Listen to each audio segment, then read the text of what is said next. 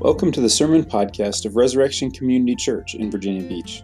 We seek to connect people to God and one another through His Word, and hope this sermon brings you closer to God. Uh, so now we'll hear God's Word this morning from Genesis chapter 18. Um, and Genesis chapter 18 is, is interesting.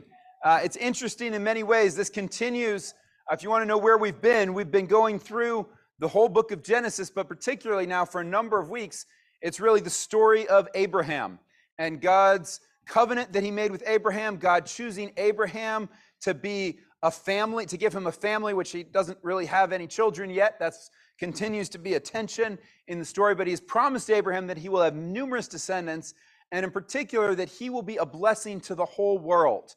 That is the purpose of choosing Abraham to be God's blessing to the whole world. And right before this chapter, God made another covenant with Abraham. He promised him in the covenant of circumcision. He said, I will be your God, and you will be my people. This is, uh, um, and he gave, and he, he gave them, uh, he gave them the sign of circumcision as the mark of his covenant, that they would be, that God would be using them and blessing them forever and ever. So he made that covenant with him, and part of that was promising him that his son Isaac would be born to be the, the heir of this blessing to the nations. So now, Genesis chapter 18, many people consider Genesis chapter 18 and 19 to be one story. And they look at this and they say, This is the story of Sodom and Gomorrah. Uh, you may have heard of Sodom and Gomorrah, the cities that God destroyed in judgment. And so Genesis 18, in some sense, is the beginning of that story. And he does talk about Sodom. But I'm not you can be grateful. I'm not going to read all of Genesis 18 and 19 in one in one shot. That would be a lot uh, for one thing. Though I might make I might make Alejandro do more in a couple weeks here. We've we talked about a passage coming up for him. But anyhow, um, so uh, but I want us to focus this morning just on Genesis 18 because Genesis 18 is not just the introduction to God's destruction of Sodom and Gomorrah. Genesis chapter 18 is a beautiful picture of the presence of God coming to earth. And it's a beautiful picture of who God is for his people. So as I read Genesis 18, as you think this is weird, it's a lot of it's Genesis, lots of it's weird.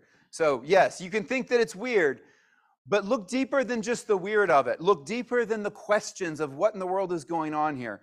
Look deeper to see who is this God? Who is the God that comes to Abraham? Who is the God that comes to us this morning? So this is Genesis chapter 18. I'll be reading the whole chapter. And the Lord appeared to him, that's to Abraham, by the oaks of Mamre as he sat at the door of his tent in the heat of the day. He lifted up his eyes and looked, and behold, three men were standing in front of him. When he saw them, he ran from the tent door to meet them and bowed himself to the earth and said, O Lord, if I have found favor in your sight, do not pass by your servant. Let a little water be brought, and wash your feet, and rest yourselves under the tree, while I bring a morsel of bread, that you may refresh yourselves, and after that you may pass on, since you have come to your servant. So they said, Do as you have said. And Abraham went quickly into the tent to Sarah and said, Quick, three seahs of fine flour, knead it, and make cakes. And Abraham ran to the herd and took a calf, tender and good, and gave it to a young man who prepared it quickly. Then he took curds and milk and the calf that he had prepared and set it before them. And he stood by them under the tree while they ate. They said to him, Where is Sarah your wife? And he said, She is in the tent. The Lord said, I will surely return to you about this time next year, and Sarah your wife shall have a son. And Sarah was listening at the tent door behind him. Now Abraham and Sarah were old, advanced in years. The way of women had ceased to be with Sarah. So Sarah laughed to herself, saying, after I am worn out and my Lord is old, shall I have pleasure? The Lord said to Abraham, Why did Sarah laugh and say, Shall I indeed bear a child now that I am old? Is anything too hard for the Lord? At the appointed time, I will return to you about this time next year, and Sarah shall have a son. But Sarah denied it, saying, I did not laugh, for she was afraid. He said, No, but you did laugh. Then the men set out from there, and they looked down toward Sodom. And Abraham went with them to set them on their way. The Lord said, Shall I hide from Abraham what I'm about to do, seeing that Abraham shall surely become a great and mighty nations, nation, and all the nations of the earth shall be blessed in him? For I have chosen him that he may command his children and household after him to keep the way of the Lord by doing righteousness and justice, so that the Lord may bring to Abraham what he has promised him. Then the Lord said, Because the outcry against Sodom and Gomorrah is great, and their sin is very grave, I will go down to see whether they have done altogether according to the outcry that has come to me. And if not, I will know. So the men turned from there and went toward Sodom, but Abraham still stood before the Lord. Then Abraham drew near and said, Will you indeed sweep away the righteous with the wicked? Suppose there are fifty righteous within the city. Will you then sweep away the place and not spare it for the fifty righteous who are in it? Far be it from you to do such a thing, to put the righteous to death with the wicked, so that the righteous fare as the wicked. Far be that from you. Shall not the judge of all the earth do what is just? And the Lord said, If I find at Sodom fifty righteous in the city, I will spare the whole place for their sake. Abraham answered and said, Behold, I have undertaken to speak to the Lord, I who am but dust and ashes. Suppose five of the fifty righteous are lacking. Will you destroy, destroy the whole city for lack of five? And he said, I will not destroy it if I find 45 there. Again, he spoke to him and said, Suppose 40 are found there. He answered, For the sake of 40, I will not do it. Then he said, Oh, let not the Lord be angry, and I will speak. Suppose 30 are found there. He answered, I will not do it if I find 30 there. He said, Behold, I have undertaken to speak to the Lord. Suppose 20 are found there. He answered, For the sake of 20, I will not destroy it. Then he said, Oh, let not the Lord be angry, and I will speak again but this once. Suppose 10 are found there. He answered, For the sake of 10, I will not destroy it. And the Lord went his way when he had finished speaking to Abraham, and Abraham returned to his place. Let's pray. Father, we thank you for your word. We thank you for your word that was written down, but we thank you that this happened. We thank you that you came and spoke with Abraham. We pray now that as we reflect on this word together, this word that was written down and preserved for us, that we would know your presence this morning. That this word would not merely be a matter of questions or a matter of information, but it would be transformation for our hearts. That it would change the way that we think, the way that we feel, and the way that we live. We pray this in Jesus' name. Amen. So, about two weeks ago, um, the, the Brack family replaced our car. Uh, my beloved Toyota Corolla that I had had for 17 years, and I loved it for 160,000 miles, and it was blue, and it drove great, and it had no hubcaps, and it had very little electrical system. Uh, the radio was shot, everything was shot, the lights didn't hardly work. So, in, in losing it to the insurance company uh, after they totaled it. Um, uh, we thought, well, we're going to replace this and nothing can replace this, but maybe at least we'll get a car. Maybe things will work, like it'll have power windows and a working radio and that kind of thing. So we look around for cars, and lo and behold, we find a blue Honda Accord, just a little bit bigger than the Corolla, 2007 with 160,000 miles. And I go to the dealer and I ask for it. I'm like, hey, anything wrong with this car? And he says, oh, no, it drives great. Uh, the radio doesn't work. So, of course, I buy yet another car with a not working radio. Well, Nathan here uh, drives this car a fair amount, and he would like the radio to work. So he has been trying, he'd also like the lights on the dashboard to work. So he has been trying to fix these things. And let me tell you that trying to fix a car is challenging. And you go and you look on the internet and you look for the instructions and you look for the books and you look at the videos and you're looking at the book and the video and you're looking at your car and you're saying, does this match this? If we buy this new radio, will it fit in there? If I pull this out, will I be able to put it back? And you read the forums and you read the instructions and you're like, it just feels so, so distant, so distant. You wish that you could just know for sure. And when we come, when it comes to religion, when it comes to matters of God and spirituality, so often it feels like God is distant. It feels like we're trying to figure things out from just the words. That maybe we have some videos, maybe some people have done something like this before, and we've got some words. Even we can look, we can look at the Bible sometimes and think it's words, but they feel so distant, as if it was just dropped down from heaven, and we now have to figure out what to do with it. But it feels distant and far off.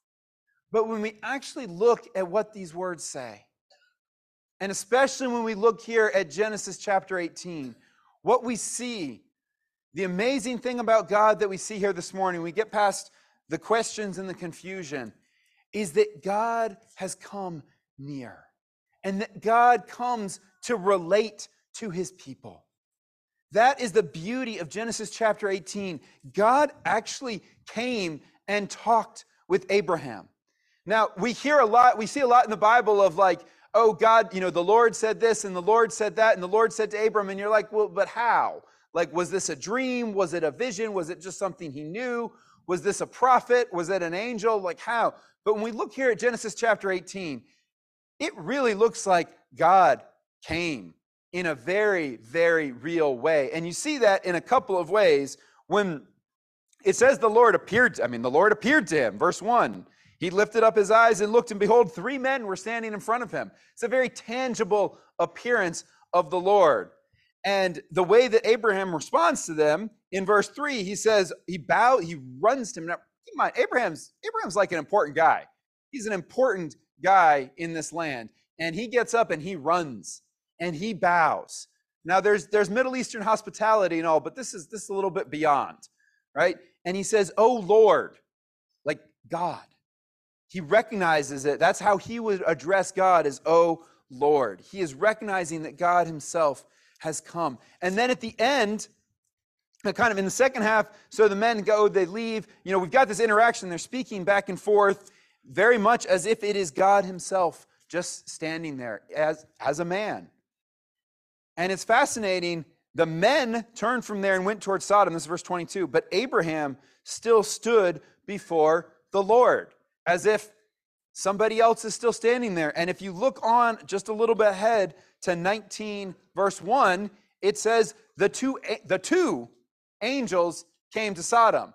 So in 18:1, three men appear. In 19:1, two angels go to Sodom, which sure makes it sound like the third one is the Lord standing there, person to person, talking with Abraham.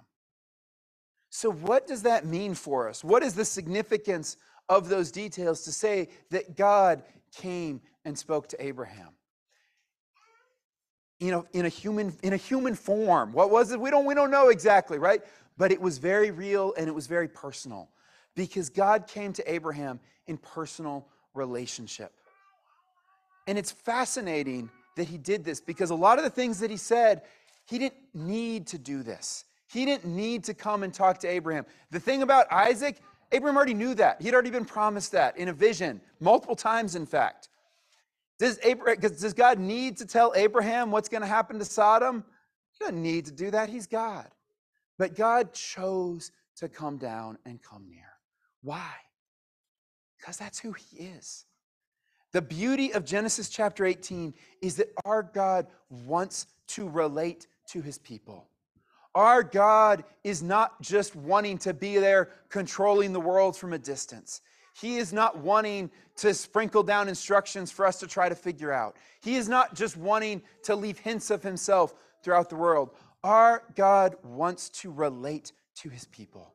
He came in personal form to relate to Abraham and he comes to relate to us in a person to person relationship. So, what do we do with that? That's what I wrestled with as I've read through Genesis 18 this week is what, what is our response? Like, okay, that's nice. What does Abraham do when God comes to relate to him?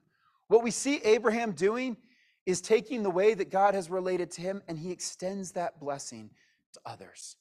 What's happening in Genesis chapter 18? God reveals himself in relationship in personal, close relationship with Abraham. And Abraham is carrying out his mission to be a blessing to the world. He demonstrates God's image and blessing in the hospitality he extends to the strangers. Now, yes, he's recognizing, and it, it seems at least in a large way, he is recognizing God himself there, but he's also demonstrating great welcoming hospitality in the, the length to which he goes that the text records in detail about the flour and the calf and the goodness of the calf and the curds and milk. He prepares a feast. And he also extends God's blessing in his intercession for Sodom, in his begging God to relent if he can find just a few righteous people there in Sodom. This is Abraham acting as blessing to the world. So Genesis 18 shows us that God comes to relate to his people in a real and personal way. And that in response to that, we extend his blessing to the world. We extend that in our relationships with people, in our hospitality, in our prayers for them, in our seeking goodness and justice and righteousness in the world. So, to, to grab hold of that more deeply, to dig in further, we can see three specific ways, very briefly, that God comes to relate to his people. He relates to them in promise, he relates to them in friendship, and he relates to them in justice. Promise and friendship and justice under the big idea that God comes to relate to his people. So, first, I mentioned this briefly already, but to say it again, the promise. We see this in verse, uh, nope, where do we go? Uh, verse 10. We see this in verse 10. The Lord said, I will surely return to you about this time next year, and Sarah, your wife, shall have a son. Now, what's the significance here? The significance is that this is a known fact. This was said in the previous chapter already. That was part, a fundamental part of the covenant of circumcision last week in Genesis chapter 17. That God said to Abraham, You'll be a great nation. And Abraham said, I don't have a child. How about you use Ishmael, this substitute child that we tried to make happen? Um, and God said, No, I'm going to give you a son, Isaac. He even named him. And Abraham laughed. But he, but he knew, like he had heard, and even back in Genesis chapter 15, God had promised him descendants as many as the sand on the seashore, as the stars in the sky. This is a known promise that Sarah is going to have a son. And yet, even though it has been promised multiple times, God comes in person to repeat the promise again, to say, Here you go. And so, this, this is, this is the, the beauty of God's grace that he does not judge his people. He does not condemn his people for their doubt and their uncertainty, but instead he comes himself. Why did, you know, when he said this, a lot of people see this as part of the story of Sodom because that's where it ends up. But fundamentally, why did God come to Abraham? The first reason he came was to reaffirm this promise. This was the first thing that God said. It was on the way out that he started talking about Sodom. But he came and he came into Abraham's tent and he ate with him to say, You will have a son. Yes, Sarah, you, even you who are laughing, I hear you. We're having a conversation. I didn't laugh. Yes, you did laugh. Like, God's right there knowing what's going on, but He does not condemn, He does not withdraw. He comes in person to make His promise. And this is this is the beauty. This is in Genesis chapter 18. Where does God's promise come in person for us? This is, this is the meaning of Jesus. Jesus came to make God's promise come in person.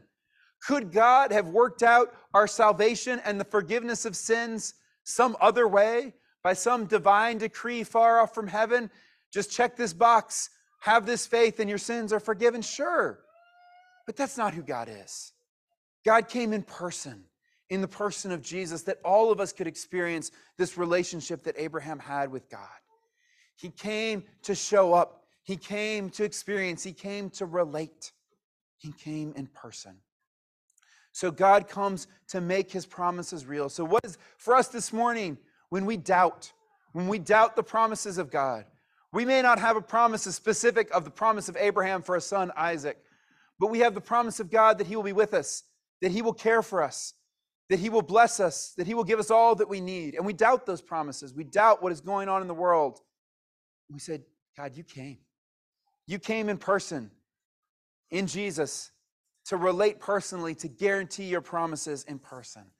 And we can be strengthened in belief. He comes in promise, he comes to relate in friendship.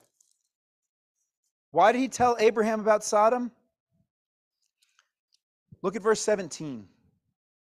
The Lord said, Shall I hide from Abraham what I'm about to do, seeing that Abraham surely, uh, shall surely become a great and mighty nation? And all the nations of the earth shall be blessed in him. For I have chosen him that he may command his children and his household after him.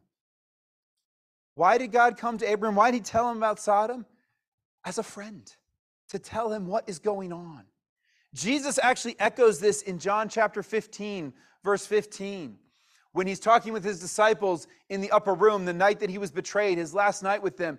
He says, I no longer call you servants, but I have called you friends. For a servant does not know his master's business, but everything that I have known from the Father, I have made known to you. Abraham is the friend of God. God tells him what is going on, God explains things to him. And Jesus extends that to his disciples and through them to all of us to say we too can be a friend of God. To God for God to give us his own mind not every piece of it. He's still God, we're still man. We still see the separation here. Abraham is very respectful towards God. This is no, it's not quite a casual friendship, it's a real relationship. But Abraham knows his place. There are some things that remain hidden in the mind of God, but much of it God has revealed to us in friendship. That we may know the plan of God, that we do not just have abstract things to do, that we might be saved, that we might have eternal life, but He has explained it. He said, Jesus came. Jesus has made it known to us. Jesus said, I am coming to die for your sins, that your sins may be forgiven, that I have done nothing wrong, but I will take that punishment on myself. And I will rise again in three days to declare victory. And that by faith in me, you will have a home with the Father forever. And you will have eternal life right now on this earth. As God comes to relate to us in friendship. When God feels distant, when God feels far off, when God feels hard to understand, remember that God has come to you in friendship. That God sees, He wants the best for you. He is not standing opposed to you, trying to get you to do things that are not good for you. He has come and explained to you that yes, you are suffering now. You are going through the valley now. But that the way of suffering in this life is the way of Jesus. And there is no other way to go through life with Jesus except through a valley of suffering. That only through suffering comes glory. That was the way of Jesus. That is the way for the followers of Jesus. So when you suffer, when you're distant, know that God is with you in friendship. He's come to relate to his people. Finally, comes to relate to his people in justice. This is the theme of the end of Abraham interceding for Sodom, his negotiation. He's got great negotiation skills. He starts 50, 45, 40, 30, 20, 10. Like, really? Like this is this is all recorded, but what is the theme? The theme of this is justice. This is Abraham's appeal to God. It says, Will not the judge of all the earth do what is just? He is reminding God of his own character and justice. Because when God relates to us, this is a fundamental part of who he is. He is a God of justice. See, we can see things like the destruction of Sodom as, as a natural disaster, as something that should be avoided, something that should be kept off. But here, God says that the destruction of Sodom is an act of justice. Sodom, as we will see next chapter, is a wicked place. And when there is wickedness happening, it is not abstract. There are people that are getting hurt, there are people that are being abused. Sodom must go for the sake of those who are being abused and hurt. So when you see evil in this world, when you see wickedness, when you see people being hurt, when you see people being taken advantage of, you can know that God is not silent, that God is just. We won't always understand exactly how his justice works out, but we know that we can cry out to God about his justice. We have a relationship with him, just as Abraham said. Abraham said, Will you spare the city for the righteous? I'm trying to bless the city for the sake of the righteous there, not necessarily the perfectly righteous, just like the reasonably good who are not doing uh, wickedness. God didn't find them, but Abraham was pleading for them. He was appealing to justice. Again, we go to the New Testament. Jesus tells a story and in telling us to persevere in prayer. He tells us about a persistent widow who goes to the judge over and over asking for justice. And he says there again, Will not the judge of all the earth do right? So when God comes to relate to us, there is justice. And so we cry out to them for that. We, we are told, we are commanded to say, God, will you judge rightly? Will you take care of the evil in this world? Will you give me justice? And when that turns around to us and we say, Lord, I now feel I now feel that justice is opposed to me. He says, But I have mercy. He comes to us in mercy for the sake of his son Jesus. so we can cry for his justice to be made right in the world, knowing that the justice directed towards us, the punishment due to us, was given to Jesus. And that Jesus took that on so that we may be spared, that we do not face the wrath of God for the things that we have done wrong. But we know that in that, he is not just letting us continue in doing wrong, He is making us to do what is right. So, those of us who have put our faith in Jesus, who are following Him, are being changed and transformed. And so we cry out to God, yes, forgive sin. Yes, spare your wrath on people, but turn them around. Bring justice in this world. We cry out to God to make good on His promises to make good on his relationship with us, his friendship with us, to tell it, show us what is going on in the valley. We cry out to God to make good in his justice, knowing that God came in person. God came in person to Abraham. God came in person to, with Jesus, that we may know him personally. How, but he's not here. How can we know? We've talked about the Father, we've talked about the Son. It is the Holy Spirit that makes Jesus known to us in person even as we come to this table in a moment, to taste and feel and know God's love for us. By the power of the Holy Spirit, may you feel the relationship of God with you today. Let's pray. Father, would you thank would you take this word and sink it deep into our heart that we may know your love for us, that we may know your personal relationship to us. We thank you that you did not remain far off, but that you come to relate to us May we take that and may we extend your blessing to the world. We pray this in Jesus' name. Amen. Thank you for listening to this sermon podcast from Resurrection Community Church. To learn more about our church and how you can connect with God and others, please visit resurrectionvb.org.